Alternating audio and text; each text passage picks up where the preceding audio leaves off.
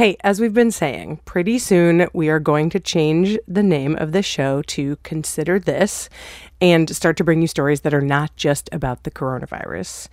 And we're doing that because we know that people are consuming less news about the pandemic. Still, just want to be clear, it doesn't mean we're going to stop covering the virus. We won't. The virus is still here, and so are we. For now, our email is still coronavirusdaily@npr.org, and we would love to hear from you. Okay, here's the show. Florida hit a grim number today, with nearly 5,000 new confirmed coronavirus cases just on Saturday.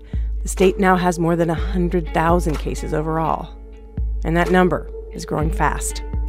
So the mayor of Miami now says the city will not move into the next phase of reopening. We are not going into phase three. And phase three means we're not opening nightclubs. We're not opening large venues where you could have any sort of large congregation of people, whether it's... That's Mayor Francis Suarez, a Republican, on CNN. He admits the new surge in cases was in part because Florida reopened restaurants. And he says a lot of the new cases are young people who could be putting older relatives in danger. The fact of the matter is our percentage positives, or the percentage of people that test that become positive, has gone up dramatically. Last week it was at hovering around 8%. This week, based on the data that I've just been given, it's at 14%, so it's almost double. Florida Senator Rick Scott, also a Republican, said on CNBC that this is not over yet. Every one of us, everybody's got to take this seriously. Wear your mask, social distance, don't go places you don't have to go to. Be careful. I mean, it's pretty basic. It's still deadly. Let's we all have to be careful. By the way, Florida is not the only state where cases are going up. Almost 24 others are seeing that too. Coming up, how the virus is spreading among refugees from Myanmar at meatpacking plants in Iowa. This is Coronavirus Daily from NPR. I'm Kelly McEvers. It's Monday, June 22nd.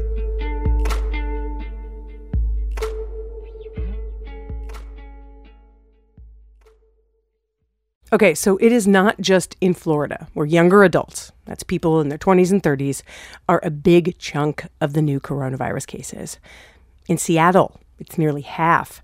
This is also happening in California, Texas, the Carolinas, Arizona, Wisconsin, and Colorado. Public health experts say there are a couple of reasons for this. First, more young people are getting tested. At the beginning of the pandemic, tests were only available to people at highest risk, which was mostly older people or people with symptoms. And second, once the reopening started, younger people felt like because they weren't at higher risk of getting sick or dying, they could go back out and mix with other people. People really then breathed a sigh of relief, kind of opened up, did everything out there, threw caution to the wind. And I think we're starting to pay the price for it. And people really have to change their behaviors now, or we're going to all regret it.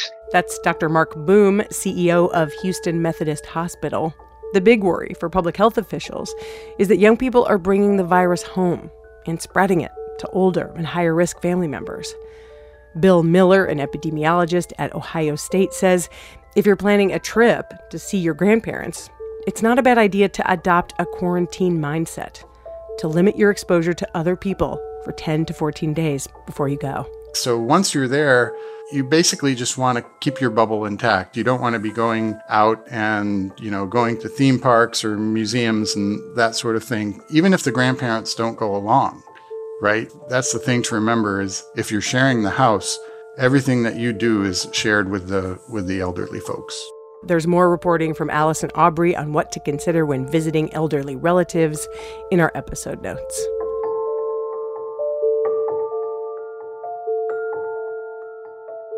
Meatpacking plants are still seeing coronavirus outbreaks. Across the country, thousands of people who work in these plants have been infected. In Iowa, some 10,000 refugees from Myanmar work in meatpacking plants, which means that without the ability to practice social distancing, their community is disproportionately at risk. Kate Payne of Iowa Public Radio has the story. One advocacy group says all its clients from Myanmar have either had the virus or been exposed to it. Of course, in the beginning, we really scare and panic, and when they receive a positive, so they think that they're going to die. That's Pastor Benjamin Songboy of Carson Chin Baptist Church in Columbus Junction in southeast Iowa. In the past decade, the ethnic Chin community there has grown to be nearly 20% of the population in this meatpacking town of 2,300. At least 221 workers at one meatpacking plant there have tested positive, and 2 have died. Pastor Songboy says while employees know the risks of the production line, there's virtually no other work in town. If they don't go to work, how they will survive? That is a big question. And of course, every family concerned about that. Songboy has become something of a one-person social service agency during the pandemic. He's counseled people over the phone as they self-isolated, interpreted for them at their doctor's appointments, and delivered food to their doorsteps. COVID has left refugees even more vulnerable than normal as they face barriers to transportation, social services, and even basic information. Abigail Sui of the Iowa Refugee Rights Group and BARC says adjusting to life in the U.S. is a huge challenge for families who have spent years in refugee camps. According to the group, lack of English proficiency is a major challenge, as is a lack of interpreters. Families that are self-isolated in their homes need for food delivery, not a phone number to the food pantry. They need food delivered to their door, and we are doing that. One person doing that work is Victoria Waugh, a refugee from the Karen ethnic group. She also staffs a multilingual phone line for refugees, answering questions on how to file for unemployment, how to call in sick, and when to dial 911 for help. Even as coronavirus cases increase in parts of the country, many meatpacking plants are pushing production levels back up to full capacity and reverting to stricter attendance policies. Victoria Waugh says she doesn't know of any other jobs for those in her community. Like the meatpacking, it's like only the option for like people from my community, and I don't know about like other factory that they can like work. Her brother recently reunited with her in Waterloo, but like thousands before him, he'll have few options other than processing pigs in a nearby meatpacking plant. Iowa Public Radio's Kate Payne. Supplies for coronavirus testing have been hard to get in the United States. First, there are the swabs, those things that look like long Q-tips that are used to collect samples from the nose. And then there's the transport media. That's the vials of chemicals that keep a sample fresh while it's taken to the lab.